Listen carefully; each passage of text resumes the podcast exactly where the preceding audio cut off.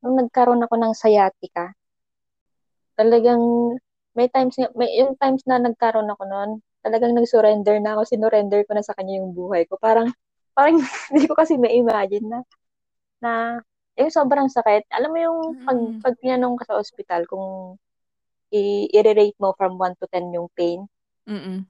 parang more than 10 yung pain na nararamdaman ko eh. Talaga. Sakit.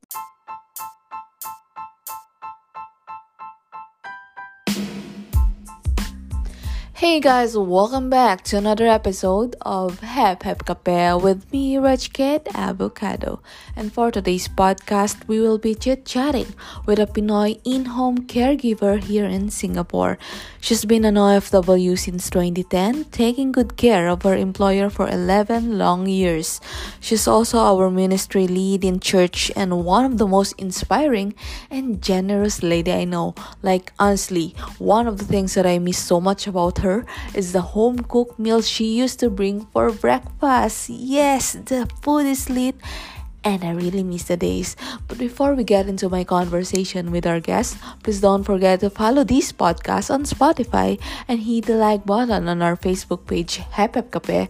And if you also want to share your OFW story with us, feel free to DM me on my Instagram account at rejkid.avocado. That's R E J K I D dot A V O C A D O. So there you go, guys. Grab your coffee and let's get started.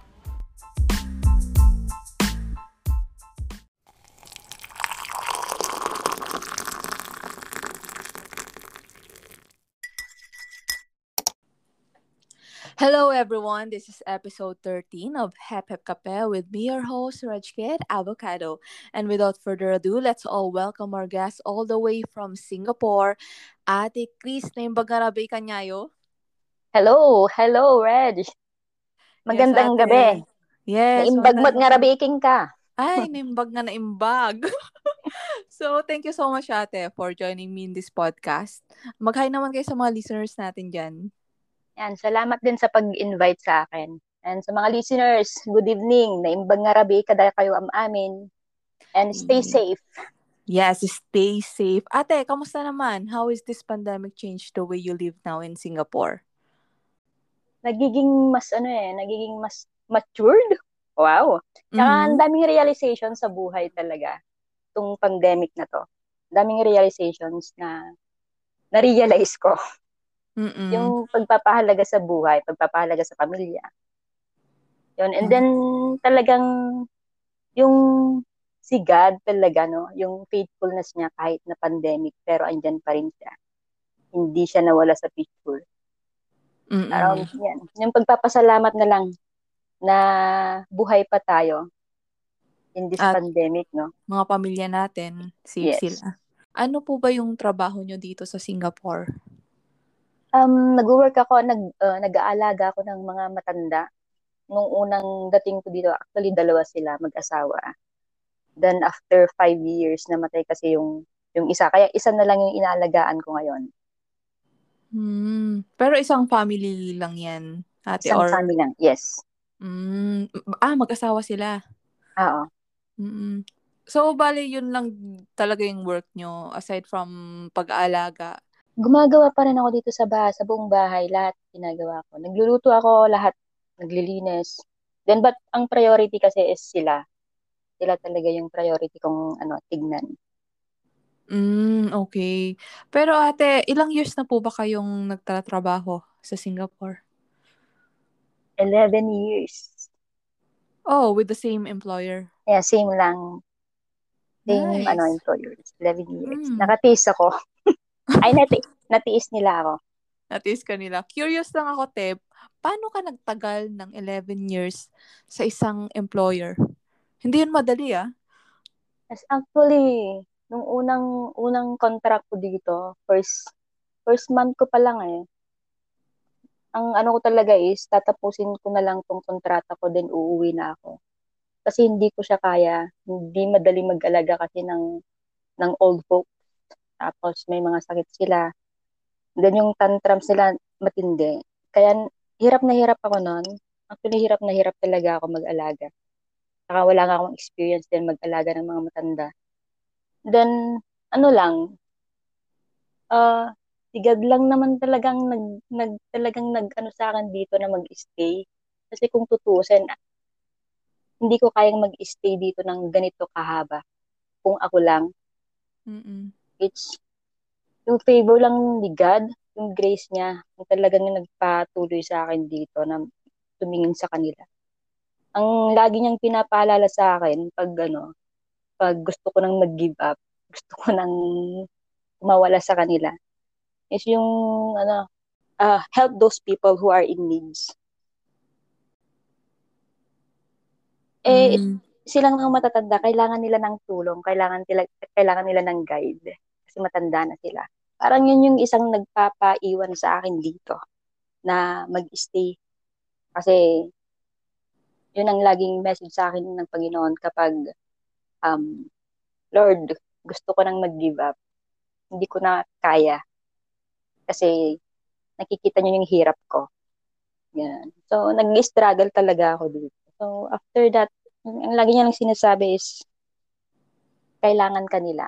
Kailangan nila ng tulong mo eh, sino ba naman ako na hindi maghihindi sa Panginoon pag gano'n na yung sinasabi niya. Kaya I keep on staying every finish contract ko. Nag, talagang oo pa rin ako ng oo sa kanya. Kasi hindi na yung sarili ko yung iniisip ko eh. Parang sinabi nga ng Panginoon na kailangan kanila. Kailangan nila yung help mo. So, stay there. Parang ano lang, parang yung obedience. So, so, yun. Ang, okay, Lord, I will just, ano, I'll listen and obey you. Kaya nag-stay ako. Imagine mo 11 years. Mag-12 years na ako next year by March. Mm. Oh, ang tagal na, no? Pero ang kontrata nyo ba, ate, ay every two every, years? Yes, every two years. Hmm. So, parang magiging pang-anim nyo ng kontrata. Are you still planning to continue working for them or you're planning to go back for good sa Pilipinas? Uh, I think, I think, ano, continue pa rin. Parang may, merong ng message sa akin, Panginoon, ulit. parang, finish the race. parang nag-umpisa. Diba?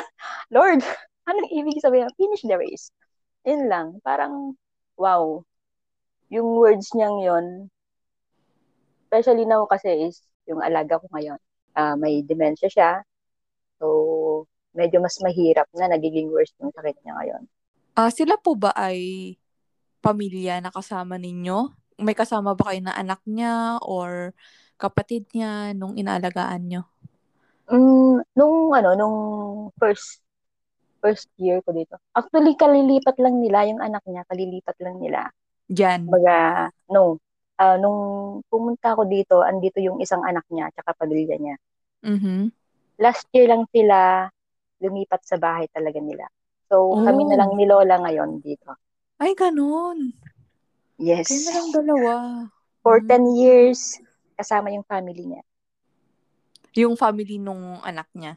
Mm Okay. Ah, sila po ba ay locals or Filipinos din? Ah, uh, local sila. Singaporean. Mm-hmm. Pero ate, bigyan lang natin ng context yung mga listeners natin. Na, uh, kayo po ba ay may family sa Pilipinas? Or kayo ay single? So, kaya kayo nakakapag-stay ng matagal? Yeah, I'm I'm single. Yes. Ready to mingle. Yes. o, oh, alam na. Pero ate, um, balik tayo, no? Ano po ba yung pinakarason? Kasi nabanggit nyo kanina na first time yung mag-alaga ng old folks dito, 'di ba? Ano po ba yung work experience niyo sa Pinas before moving here in Singapore? Ah, nagtuturo ako ng sa private school dati. Um, grade 4 yung tinuturuan ko. Uh, isang taon lang. And after that, um, nag-tutor na lang ako. Kasi masyadong mababang sahod. Kaya parang ang hirap kasi ng buhay. Mm-mm. So, kailangan kong kumita ng mas malaki. Parang ganun. Mm-mm. So, actually, yung tita ko ang nag-ano dito, ang nagsabi sa akin na pupunta ako dito kasi nandito siya sa Singapore. So, kumbaga parang ang usapan is, uh, office work dapat eh. And then, parang ang mahal kasi ng, ng agency fee, Mm-mm. so hindi ko siya afford. Kasi nga sa hirap ng buhay, hindi ko siya afford. So, Mm-mm. ang sabi niya, gusto mo bang mag-alaga ng ano ng matanda? Parang ano lang, parang ang sabi ko is, sige kung papalarin naman ako, sabi ko, pwede akong ano. Tsaka pinag-pray ko talaga yung pagpunta ko dito. Eh, hindi dahil sa ano, pinag-pray ko talaga siya. Kung will mo Lord na pupunta ako ng Singapore, then I will go. So, parang blur nga ako paano mag-alaga ng matanda eh. Mm-mm. So, bale, contact ng tita nyo yung family. Hindi, may agency siyang alam. So, Ah. binigay lang niya yung resume ko doon. After that, pinag-pray ko siya na ma- ang bilis lang kasi ang bilis lang din ng an- ng sagot. After two Oo. months, meron na akong tawag. So, parang hindi na ako makakaback, ah, makakaback out nun. Ang sabi ko, pinag-pray ko siya eh. Sinagot naman ni God. Yun po bang agency na yun ay may bayad? Yes, meron. Oh, Ang- mga gano'n naman kalaki yung hiningi nila. Nasa ano eh. Um, nasa seven months deduction ako. Almost 3,000 plus ata. Ang, SGD. Yes. Ang laki. Oo. So, itong buwan akong walang sahod. Oh my God. Grabe. Paano kayo nag-survive nun? God's grace. Kaya parang, ako nga hindi ko nga maiisip na ganun, no? Hindi ko maiisip na ganun yung deduction ko. Pero Itong by buwan. God's grace, na-survive ko naman yung seven months. Mm-mm. Eh, parang wala kayong padala ng seven months, no? Oo. Tapos walang ipon. Wala rin as in zero. As in Mm-mm. zero ako. As in, kahit allowance, wala. Meron naman. It's Mm-mm. um, tampo ata yung binibigyan nila sa akin dati. Yung Hindi ako, pero hindi, nakaka, hindi ako nakakalabas noon. For seven months, hindi ako nakakalabas. Hindi nakakalabas dahil walang pera or hindi ka pinapayagang lumabas. Nasa contract kasi walang off muna yon. Ay, So, grabe ano. Pero Ah. ganun pa talaga yun, ate? Pag uh, sa kontrata ng mga kagaya ng trabaho ninyo na hindi dapat walang off ng for seven months? Oo. Yun Ganun sa talaga? Depende siguro sa agency, pero sa agency kasi Ah. na napasukan ko, yun yung sinabi nila sa akin. Tsaka yun yung na- nasa contract. Na hindi muna ako pwedeng lumabas after, ano, dapat bayaran ko muna yon seven months ko. Mm-mm. After that, lumabas, nakalabas naman na ako. Ano naman po yung expectations versus realities ninyo? Punta nyo ng Singapore. Ang hirap kasi ng expectations versus realities, no? Kasi yung work ko dun sa Pilipinas is nagturo ako tapos pupunta ako dito. Mag-aalaga ako ng matanda. Parang ang expectation ko no dito sa Singapore. Ang ano ko lang sa Singapore, magkaka-snow. Makakita na ako ng snow. Ang ganun ba? Wala akong ano eh, wala akong Idea. alam, wala akong idea about Singapore. Kasi nga ang bilis Mm. nga ng ano. So parang Pangyari. parang pagpupunta ka lang ng abroad, parang ah, magkaka-snow. So makakita ka lang ng snow, ganun. Mm-mm, mm-mm. So yun yung expectations ko. But in reality, no, wala pa ng snow dito. That was 2010, di ba? Nung punta Yes, kayo dito. Yes, 2010. Pero Mm. namangha ako sa Singapore pagdating ko dito. Sobrang linis. Doon ako namangha sa ano, sa linis ng Singapore. Mm-mm. And then, ate, for the first time na punta kayo dun sa family, sa employer, paano po yung pagtanggap nila sa inyo? Given na yung syempre yung matatanda, medyo ano sila, medyo grumpy kasi nga tanda na rin. Pero how about the family? May adjustment period pa bago kayo nagkagaanan ng loob? So far, so far okay naman sila. Nung unang ano namin, pagkikita namin, okay naman sila. Saka ito pa nung isang, nung pinag-pray ko siya, no, na makakapunta ako dito, is that, ang isang, ang isang purpose ko nun is, kung papupuntahin mo ako sa Singapore, Lord, sabi ko, ang isang talagang pinaka-purpose ko is, makikilala pa kita deeper doon sa Singapore. Kahit anong work yung yung mapasukan ko doon, sabi ko, ang purpose ko is makikilala kita deeper. Yun yung isang prayer ko. Which is, nung nakilala ko sila, thankful ako na sinabi nilang Christian sila. Mm-mm. Doon ako na talagang at peace na Christian yung magiging employer ko. Though hindi pa ako Christian noon. So, andun na yung peace ko na kilala ko na they are Christian. Saka nung pagka nagkamit namin is okay nga yung vibes. Walang masyadong, hindi ako masyadong, alo, so okay kami nun. Ah, uh, syempre. Iba kasi yung mga dishes nila dito, 'di ba? As compared to Philippine food, Ilocano foods. So, paano kayo natuto? Paano yung proseso ng pag-aaral? Yan yung isang pinaka, ano na yun, grabe, grabe yung, nung unang-una kong pagluluto. Di ba sa atin is salty, maalat, yung mga foods natin doon. Oh, totoo. lalo na dinengdeng, di ba? Pag may Mm. bagoong, yung pinakbet, na ganon.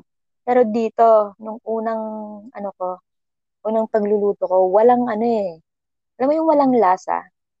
Tapos pag magluluto ka ng soup, parang tubig lang. As Mm-mm. in, ayun yung mga adjustment, ang laki nung adjustment ko doon, na ang hirap kong kunin yung lasa. Kasi hindi ko nga, syempre yung lasa ko sa Pilipinas is salty pa nun. Pagdating ko dito, parang back to zero yung lasa dapat. Paano kayo Eh, natuto nun? ano, syempre daily ako nagluluto. So, Nagko-comment ba yung ano nyo, yung employer nyo dati na parang, ah, medyo salty to. Parang medyo bawasan mo yung asin. Ganyan. ah, oo, sinasabihan nila ako na the food is very salty. Kasi sa akin, paano magiging salty yun? Eh, wala nang lasa sa tipo. So, ano lang, um, bawas ako ng bawas ng, ano, ng soy sauce, ng salt, bawas ako ng bawas hanggang sa nakuha ko na siya. Kasi daily ko siyang ginagawa. So, binabawasan ko siya ng, ano, ng salty, ano, salty condiment. Hanggang sa okay na. So, nakuha ko naman siya ng isang buwan. Hanggang sa tuloy-tuloy na, okay naman na yung panlasa nila. At ako rin, nasanay na ako sa panlasang ganon. Hindi, hindi na ako Mm. naghahanap ng, ng salty food. So, nasanay na rin ako. Kasi 'di ba nakatira kayo ngayon sa bahay ng employer nyo? Kasi kailangan kailangan ba 24 hours or may time limit din May sa time limit trabaho? din. May time limit din. Hindi naman sila yung kagaya ng iba na as in 24 hours. Yun lang din talagang thankful ako dito. Pagkatapos ng pagkatapos lahat ng trabaho ko, minsan maaga ako eh. Pagkatapos ng dinner nila, tapos na rin ako nun. Pagtapos na ako sa kitchen, pwede na akong magpahinga. Unless si Lola, kung kay, may kailangan pa siya. Pero usually, maaga din akong nagpapahinga. Hindi naman nila ako, ano, kinukulit pa pagkatapos ng dinner. Ah, okay. Pero mga anong oras po ba kayo gu- gumigising to, to prepare the breakfast? Nung una, kasi may estudyante ako dati, yung apo ni Lola. So, maaga akong, maaga akong bumabangon. Five something. Pero usually, six o'clock, bumabangon na ako para mag-prepare ng breakfast nila. Ngayon natin na kasama nyo na lang si Lola. Gumigising pa ba kayo ng umaga to prepare or mas chill na yung Maaga, trabaho? maaga pa rin akong gumigising kasi maaga siyang gumigising. Bakit? Anong oras ba siya natutulog? Alas 5? Actually, hindi siya natutulog. Ha? Anong, Um, anong mga matanda, yes, um, sa case niya kasi, hirap na siyang makatulog. So, siguro, ang mahabang tulog na lang niya is dalawang oras. Okay na yung dalawang oras eh. May may may mga may mga times pa yan na naglalakad siya sa gabi. Parang ginagawa niyang gabi, ah, ginagawa niyang umaga ang gabi. Ganun. Tapos sa umaga, doon siya natutulog. Pero hindi siya masyadong na- nakakatulog din. mm, Usually, ganun talaga yung ano niya, routine niya. So, kailangan kong on and off magigising ako. Tapos magtatawag rin siya ng wee hours, magtatawag yan. So, kailangan ko siyang i-assist. pero paano naman yung relasyon nyo, te? Bilang matagal nyo na siyang kasama. 'di ba nabanggit nyo kanina kasi na, syempre, may dementia na siya, minsan grumpy siya and all. Ngayon ba, mas malapit na yung loob nyo sa isa't isa kahit may dementia na siya? Yeah. Yun, yun talaga yung isang ano ko eh, na kahit na, parang ako lahat kasi yung mag adjust Oo. Sa, sa situation niya. Mm-mm. Hindi pwedeng siya yung mag adjust eh. Kasi ako yung, ako yung mas nakakaintindi sa situation niya. Kasi sa kanya, hindi niya naman niya, hindi naman niya, um, hindi naman niya kagustuhan yung kung anong Oo. situation siya meron ngayon. Mm-mm. Alam ko nahihirapan siya. So, minsan sa akin, pag nagagrumpy siya, kaya as a human being, parang napapagod ka rin minsan sa kakulitan niya. Tapos hindi pa siya makikinig. Pero at the end of the day, ang mangingibabaw pa rin is yung love and care mo sa kanya. Sabi ko, Lord, sa talaga yung nag-feel nung, nung love na yon para mapunan ko yung ano, doon kay Lola. Kasi kailangan niya, mas kailangan niya yun eh. Mas kailangan nila ng love and care sa mm-hmm. situation nila ngayon. Nabanggit niyo ate kanina na last year lang lumipat na lumipat na yung family niya sa ibang bahay. Paano kayo nag-off nun kung mag-isa lang si Lola sa bahay tapos may dementia pa siya? Um, yung anak niya pumupunta dito kasi nga naiintindihan nila yung situation namin, situation ko. So, hindi ako pwedeng seven, ano, seven, seven days uh, a week. Yeah, seven days a week na nag-work, nagbabantay sa kanya. Especially now, nagpupuyat kami. Mm-hmm. Eh, siyempre ako na rin nandito. Hindi naman ako pwedeng matulog lang ng diretso. So, kailangan. Mm-hmm. Ang, yun din yung isang ano ko sa kanila. Um, talagang naiintindihan naman nila yung situation ko. So, kailangan kong, ano, kailangan kong lumabas, Uh, ko sabi ko nga sa kanila noon dati, uh, very, alam na, nakikita kasi nila yung stress. Mm-mm. So, kailangan kong mag-unwind. Hinayaan naman nila ako sa Sundays ko na lumabas. Pupunta sila dito. Sila yung in charge pag Sunday. Pag Sunday? Kaya, oo, kaya thankful naman ako. Okay, next question ate. Ano yung pinaka OFW moment mo? for the span of 11 years dito sa Singapore, kailan mo sinabi na, grabe, I'm so OFW? Ang dami eh. Pero, siguro yung pinaka, pinaka, nung nagkaroon ako ng sciatica. Sciatica? Ano, ano po yun? Uh, yung, nadulas kasi ako. And oh, then, okay. And after that, uh, nadali yung nerve. Parang from ano from bat to ano to two. Oh, ang sakit nun. Yes, hindi ko siya mai ano mailangan. I, siguro I I took ano 2 to 3 months para talagang mag-heal siya. Paano yun? So, nakasaklay kayo? Yun nga yung hindi ako. Yun nga yung hindi. Pero, alam mo yung Minsan nakikita ko kasi nag-search ako, ano yung sciatica. Yung mga iba gumagapang sila kasi hindi na nila kaya. Hindi nila kayang ilakad. Kasi masakit talaga siya pag naigalaw mo. So, hindi pwedeng iupo ng matagal. Ganon, hindi mo, hindi, hindi pwedeng gumalaw ng matagal. Parang dapat hihiga ka lang. Tapos kung hihiga ka din, sasakit din siya. So, parang hindi ko alam kung anong gagawin ko noon. Mm-mm. And kahit na meron meron akong sciatica noon, nakakapag-work ako. So yun, unbelievable, parang unbelievable sa akin na nakapag-work pa rin ako, nakakapagluto pa rin ako para kay Lola, para sa pagkain namin. Grabe, Pero, no? Tapos dalawa lang kayo, ano? Grabe, grabe ang iyak ko noon. Hindi ko alam kung anong gagawin ko eh. Hindi ko alam ang gagawin ko kasi sabi ko, ganito yung buhay OFW na kahit may sakit ka, you are still working. Mm. Diba? Parang hindi ka pwedeng, ano lang, hindi ka gaya sa Pilipinas pag may sakit ka, may royal at skyflex ka, di ba? Mm Pero ate, paano yun? Paano ka gumaling? Um, ano eh, minamas minamassage ko lang siya. Minamassage ko lang siya ng first um, two, three weeks. Minamassage ko lang siya. Pero paika-ika akong naglalakad. Pero as in, iba kasi yung tama nung sa nerve talaga na pag na, naigalaw mo, parang kuryente siya. So, after three weeks, dun lang ako talagang nag, ano, nag-ask ng kailangan kong magpa-check up. Ah, so hinintay nyo pa ng three weeks? uh, kasi ang alam ko is, hindi ko naman kasi alam na ganun yung situation Kalala. ko. Yes. Oo.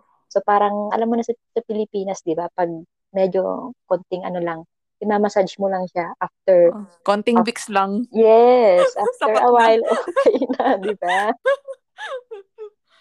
So hindi ko alam na ganun yung dali niya sa akin. Oo. Paano yun natin? Nung nagpa-check up ka, So, nung pa-check up ako, hospital ka ba? Nag-confine ka ba? O thankful naman ako na hindi naman ako na-confine. Ang ano ko lang talaga is, ah malaman ko lang kung merong merong um, na break na bone mm sa bandang likod ko. So far, nung nagpa-x-ray naman ako, wala naman, wala naman. So yung nerve ko lang talaga yung nadala na as in, ang sakit, sobrang, yun na lang siguro pinakamasakit na na na-experience ko dito. Hindi ko ma-imagine natin, no? Si, ito bang si Lola ay nakakapaglakad pa ng, nabanggit nyo kanina, naglalakad-lakad siya ng gabi. So, ibig sabihin, kaya niya namang puntang toilet mag-isa? Kaya Oo. niya namang, ah, okay. Kasi na-imagine ko, paano kung, for example, naka-wheelchair si Lola, no? Tapos, meron ka pang sciatica na nararamdaman. Ang hirap. Kaya, grabe, kaya sabi ko, um, by God's grace din talaga, hindi niya ako pinabayaan throughout. Talagang, may times, may, yung times na nagkaroon ako noon, talagang nag-surrender na ako, sinurrender ko na sa kanya yung buhay ko. Parang, parang hindi ko kasi ma-imagine na, na, yung sobrang sakit. Alam mo yung, pag, Mm. pag tinanong ka sa ospital, kung i- i-rate mo from 1 to 10 yung pain, Mm-mm. parang more than 10 yung pain na nararamdaman ko eh. Talaga. Ang sakit. Ang sakit. Ang sakit nun. Sobra, hindi, hindi nga ako naka, hindi nga ako nakatulog ng more than two months. As in, dahil nga sa sakit. Hindi kayo nag, hindi kayo nag sick leave? Meron po ba kayong sick leave, ate? Nung nagpa-check up na lang ako, Oh, ilang araw yung binigay sa inyo? mm, may two weeks, Two. Oh, so two weeks na walang trabaho. ah, two weeks naman ako walang trabaho. Mm. So si Lola, Oh. Mm-mm. si Lola noon, pinunta nila dun sa, sa kabilang bahay, sa isang anak niya. Ah, okay. So mag-isa nyo lang dyan sa bahay. Oo, ako lang mag-isa dito sa bahay. Two weeks na yun. Sa Pero ngayon, spine, ate, okay ka na? so far okay na, pero pag, pag matindi yung pagod ko, Oo. nararamdaman ko pa rin siya. Mm. nararamdaman ko pa rin yung nerve na sumasakit. Talagang nagano. Pag pagod na pagod ako, Pero may chance ba yan, ate, na mawala ng tuluyan? Or andyan na yan? I think so, mawawala din naman siguro kung talagang, tsaka kailangan ng massage pa rin. Kailangan ng Mm-mm. exercise. Yun. So, yun yung ginagawa ko. Mm. Okay. Ate, doon naman tayo sa mga pagkakataon na naho-homesick ka. How do you deal with homesickness? Homesick. Actually, hindi ko masyadong, siguro nung first, first, first year ko dito, na homesick talaga ako. So, gusto kong umuwi. Pero hindi yung totally na homesick ka. Kasi, um, nung bata pa kasi ako, nahiwalay na talaga ako sa family ko. Na nagiging independent na ako. So, parang hindi ko na-miss yung family ko nung nandito ako. Parang ano lang, slight lang na, na homesick. Pero not totally.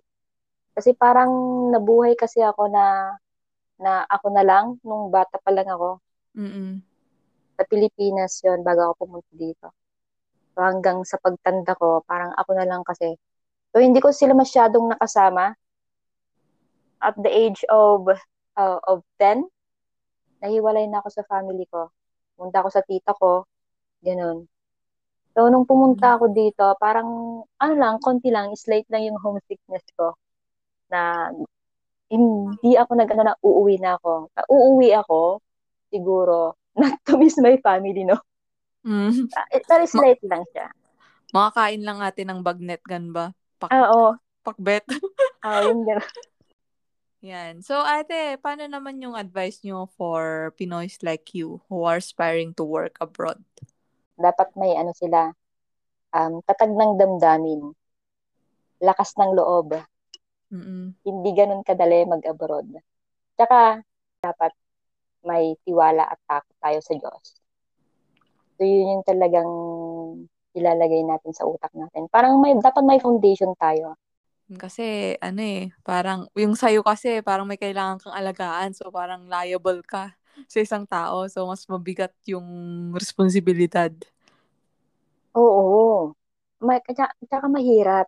Tsaka mahirap talaga siyang, ano, parang ang daming struggles, no? Daming struggles, daming trials.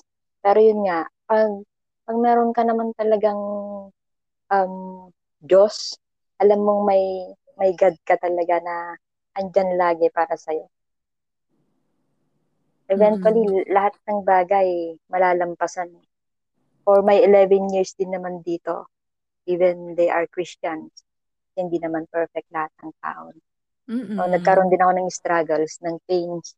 Pero, throughout my 11 years, nasasabi kong laging, laging nandyan ang Panginoon. Mm-mm. Lahat ng struggles ko especially. Yung Mm-mm. pag-give up ko, laging andyan yung Panginoon. So, yun yung pinaka, pinakahugot ko, no? Na kahit anong, anong, ano, anong problema, ano yung pagsubok, pero alam kung alam mo ang Diyos, very faithful, na laging nandyan, malalampasan at malalampasan natin yung lahat ng problema sa buhay. It's God's grace, lahat ng nagpapa-stay sa akin dito. Pero kung sarili ko lang, siguro matagal na akong, ano, matagal na akong wala kina Lola. Oh, ate, on the lighter side naman tayo. Napakabigat naman yan, ate. Sabi ko sa'yo, chill lang tayo eh.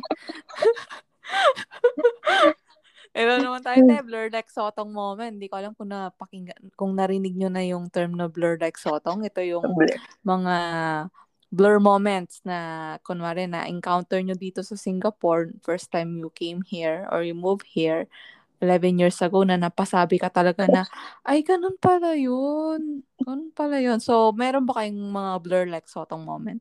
Marami din eh. Pero meron ako nung unang-unang unang buwan ko dito. Mm-mm. Then, check up ni na lolo at saka lola. May sinabi ng anak niya, okay, tomorrow, we will see you at the kapak. Oh. Kapak? Ano yung kapak? Blur na blur talaga ako dun sa kapak na yun. Na, kapak? Ah, uh, what is kapak? Sabi ko sa kanya. Kapak, ah. Where is kapak? Sabi ko pa. Kapak, uh-huh. at the downstairs. Downstairs. Saan kaya banda yun? Nagpa, medyo, medyo nag, ano pa ako eh. Talagang in-internalize ko siya. Ano yung kapak na yun? Oh, loading. talagang as in blur na. Loading mode. Kapak. Nag talagang, eh, di, tinanong ko na, um, nasaan yung kapak? What is kapak? Hindi ko talaga siya maintindihan eh. Sabi ko sa kanya. Oh, kung saan nakapark yung car ko. Oh, car park! Yeah, yeah, yeah, yeah. Sabi sa Silent R, ate. mahirap na hirap. Yun ang blur moments ko. Unang-unang blur moment. Saka, ang dami pa. Oh. Sa, sa Kopi Cham. Yan, Oh. kung ano mga pinagsasabi nila pa, hindi Oh, ko siya talaga may intindihan. Ate, ganito ay, ano lang natin sa listeners natin. Ang Coffee Cham ay parang canteen. Canteen, or, yes.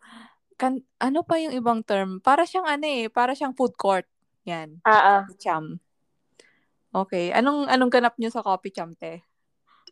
Pag hindi nila maintindihan yung English mo, kasi yung English natin is iba. Mm-mm. So, hindi nila maiintindihan yun. Ang daming mga, ang daming mga um, moments na pag-order ka ng, yung nga, silent R, di ba? Kailangan Mm-mm. silent R. Eh, hindi pa naman tayo used nun. Hindi pa ako used nun na mag-silent R. Parang Mm-mm. very clear pa yung words ko nun na mag-order. Napapagalitan ako nun. Napapagalitan ako kasi hindi ko naman alam kung paano, paano siya sabihin ng maayos. Oo. Parang nabablur na lang ako doon. Nabablur na lang ako. So, ang tinatawag ko, yung anak ni Lola, sabi ko, hindi ako maintindihan nung ano, nung nagtitinda. Ah, Mm-mm. ni auntie. Hindi ako maintindihan ni auntie kung ano yung o-orderin kasi hindi niya ako maintindihan yung English ko. So, siya na lang yung, at the end, siya na lang yung mag-order ng, ano, ng pagkain namin. Mm-mm.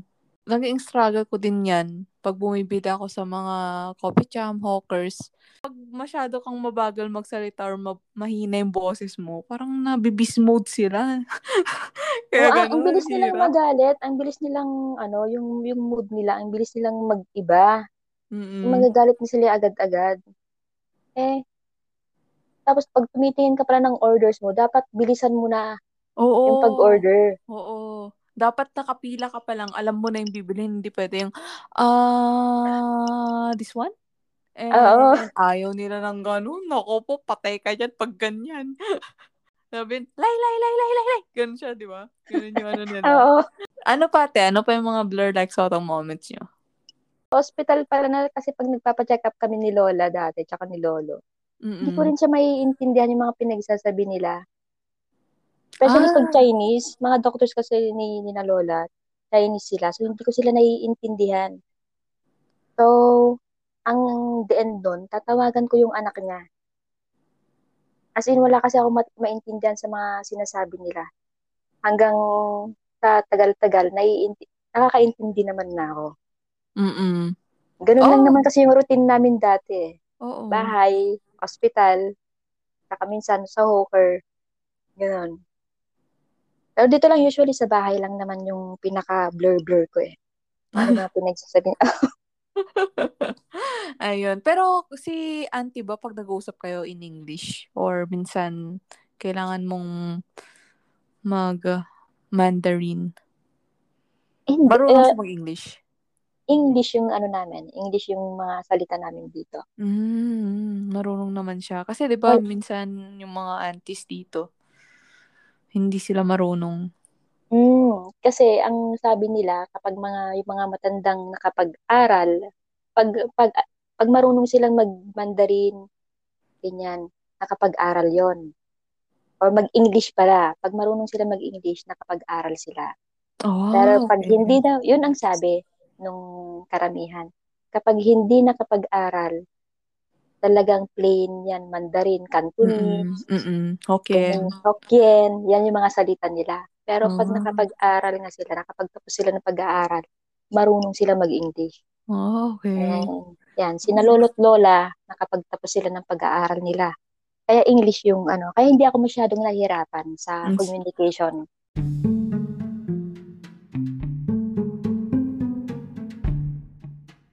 it's time for Hep Hep Kape question and answer portion. Question number one. Who is your celebrity crush? Dennis Trillo. Dennis Trillo! Oh my God! Tsaka, ano, tsaka si Ro- Ronnie Yang. Gra wow, chinito ah. You're in the right place. wow, Dennis Trillo, wala. Alam ko na. Okay. Okay, next question. If you could eat only one food for the rest of your life, what would it be? Peanut bet. Nice. Talagang ano, true blood Ilocano. Ilocano, oo. Yes. Ilocano tayo. Okay, next question. Matalino o gwapo? Matalino. Where? Ito, pastok dapat to, eh, pero puro ako react. Hindi pwedeng i-justify ka mo eh. Oo nga, oo nga. O, sabi ko nga. Okay, last question tayo. Para kanino ka bumabangon? Para sa pamilya ko.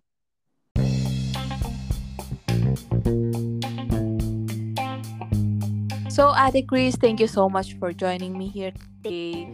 Sana na-enjoy nyo yung usapan natin na medyo, ano, dami kong realizations, te. And then, ang takeaway ko in this podcast is yung patience talaga. Na I think it's a gift. Kasi hindi lahat, no? Hindi lahat nakakatagal ng mag-aalaga ka for 11 years. Ano eh, parang andun kasi yung hindi lang siya for the sake of sahod. Andun yung compassion, andun yung malasakit para kay Lola. Andun yung talagang calling ni Lord. Masasabi nyo ba na calling nyo yan, ate? Yes, definitely. Kasi kung sa akin lang, hindi ko din magagawa to. Hindi rin ako makakapag-stay ng ganito katagal. Mm-mm. Talagang as in, kay, kay God lang talaga. Nanggagaling yung lahat ng lakas Mm-mm. na binibigay ko dito sa work.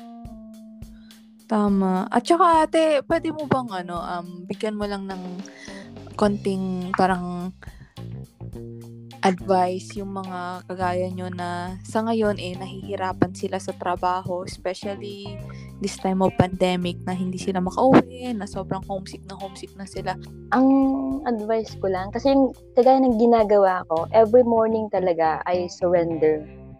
I surrender yung, yung life ko, yung mga activities ko sa Panginoon. And eventually, everything will follows naman eh.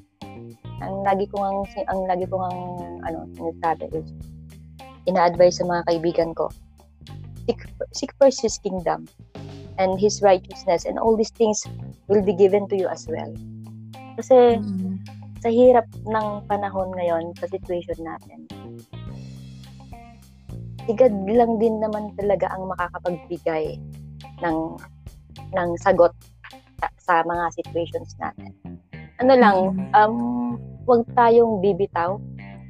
Huwag tayong bibitaw sa kung kina, yung pagkapit natin sa Panginoon. Huwag nating, huwag tayong bibitaw. Kung, kung may times na you want to give up, especially sa ngayon talaga, ang daming, ang dami kong nakikita, ang dami kong naririnig na nangyayari na hindi maganda. Huwag lang natin alisin sa picture natin ang Panginoon sa buhay Mm-mm. natin. Mm-mm. Yun yung pinaka ano eh. Kasi nung, nung nagkaroon ako ng sciatica nga, talagang kahit mawala ng lahat, pero ang Diyos, hindi ko siya winala. Parang kahit siya na lang yung kausap ko araw-araw, gabi-gabi. Talagang siya yung nagpalakas sa akin. Basta wag lang natin walain sa picture natin, sa drawing natin ang Panginoon. Mm-mm. Lahat ma, ano, malalampasan natin. Mm-mm. So, laban lang. kasi- Laban. Ah, yes, tama. Kasi ang laban natin, kasama natin ang Panginoon. Hindi ka nag-iisa. Yun yung talagang ano, advice ko. And let it sink in na kasama natin ang Panginoon sa lahat ng ano ng um, sa buhay natin. Sa araw-araw na buhay natin. Mapa bad times man yan o mapa good times man yan. Lagi nating kasama ang Panginoon. Kaya importante din syempre to keep yourself connected din to your friends. Na minsan kasi yung mga mensahe ni Lord, dinadaan niya sa mga kaibigan natin, mga tropa natin. maganda maganda din talaga yun man na may group ka na talagang nagdo-draw sa'yo kay, kay God. Maganda. Kaya yun din yung isang nagpapalakas sa akin dito. Yung nag, nagkakaroon ka ng, ng mga kaibigan nag-encourage, nagmo-motivate, mapalapit ka sa Panginoon. Magan, mag, malaking bagay yun. Ah, so, sa mga listeners kasi natin, ate is also a life group leader. So, siguro ate, ano din natin, shout out din natin yung mga ibang, for example, meron tayong mga listeners dito sa Singapore who's looking for a life group. Pwede ka nilang i-contact. Okay lang ba? Yes. Oh, pwede. Yun yung ano natin, yun yung goal natin, purpose natin Mm-mm. dito, especially this pandemic time. Mm-mm. Ilalagay ko yung, siguro yung Facebook, pwede ka nilang Yes. i-message sa messenger ko or na lang, ah. Yes. Ilalagay ko na lang sa description box ng Spotify uh, or sa anchor natin yung contact details ni ate. So, for those who want to, you know, be part of ate's life group, you just contact her. Yan. Sobrang willing siya to accept you guys. Yes. Oh, Yes. Of course. Alright. So, bago tayo magpaalam, I just wanna thank our listeners from Philippines, Singapore, US, Australia, New Zealand, UAE, and UK. Maraming maraming salamat po mga kabayan. So, that's all for today guys. Thank you for listening to Happy Pape with Peace. and Raj Kid Avocado. Ingat! Bye! Bye-bye!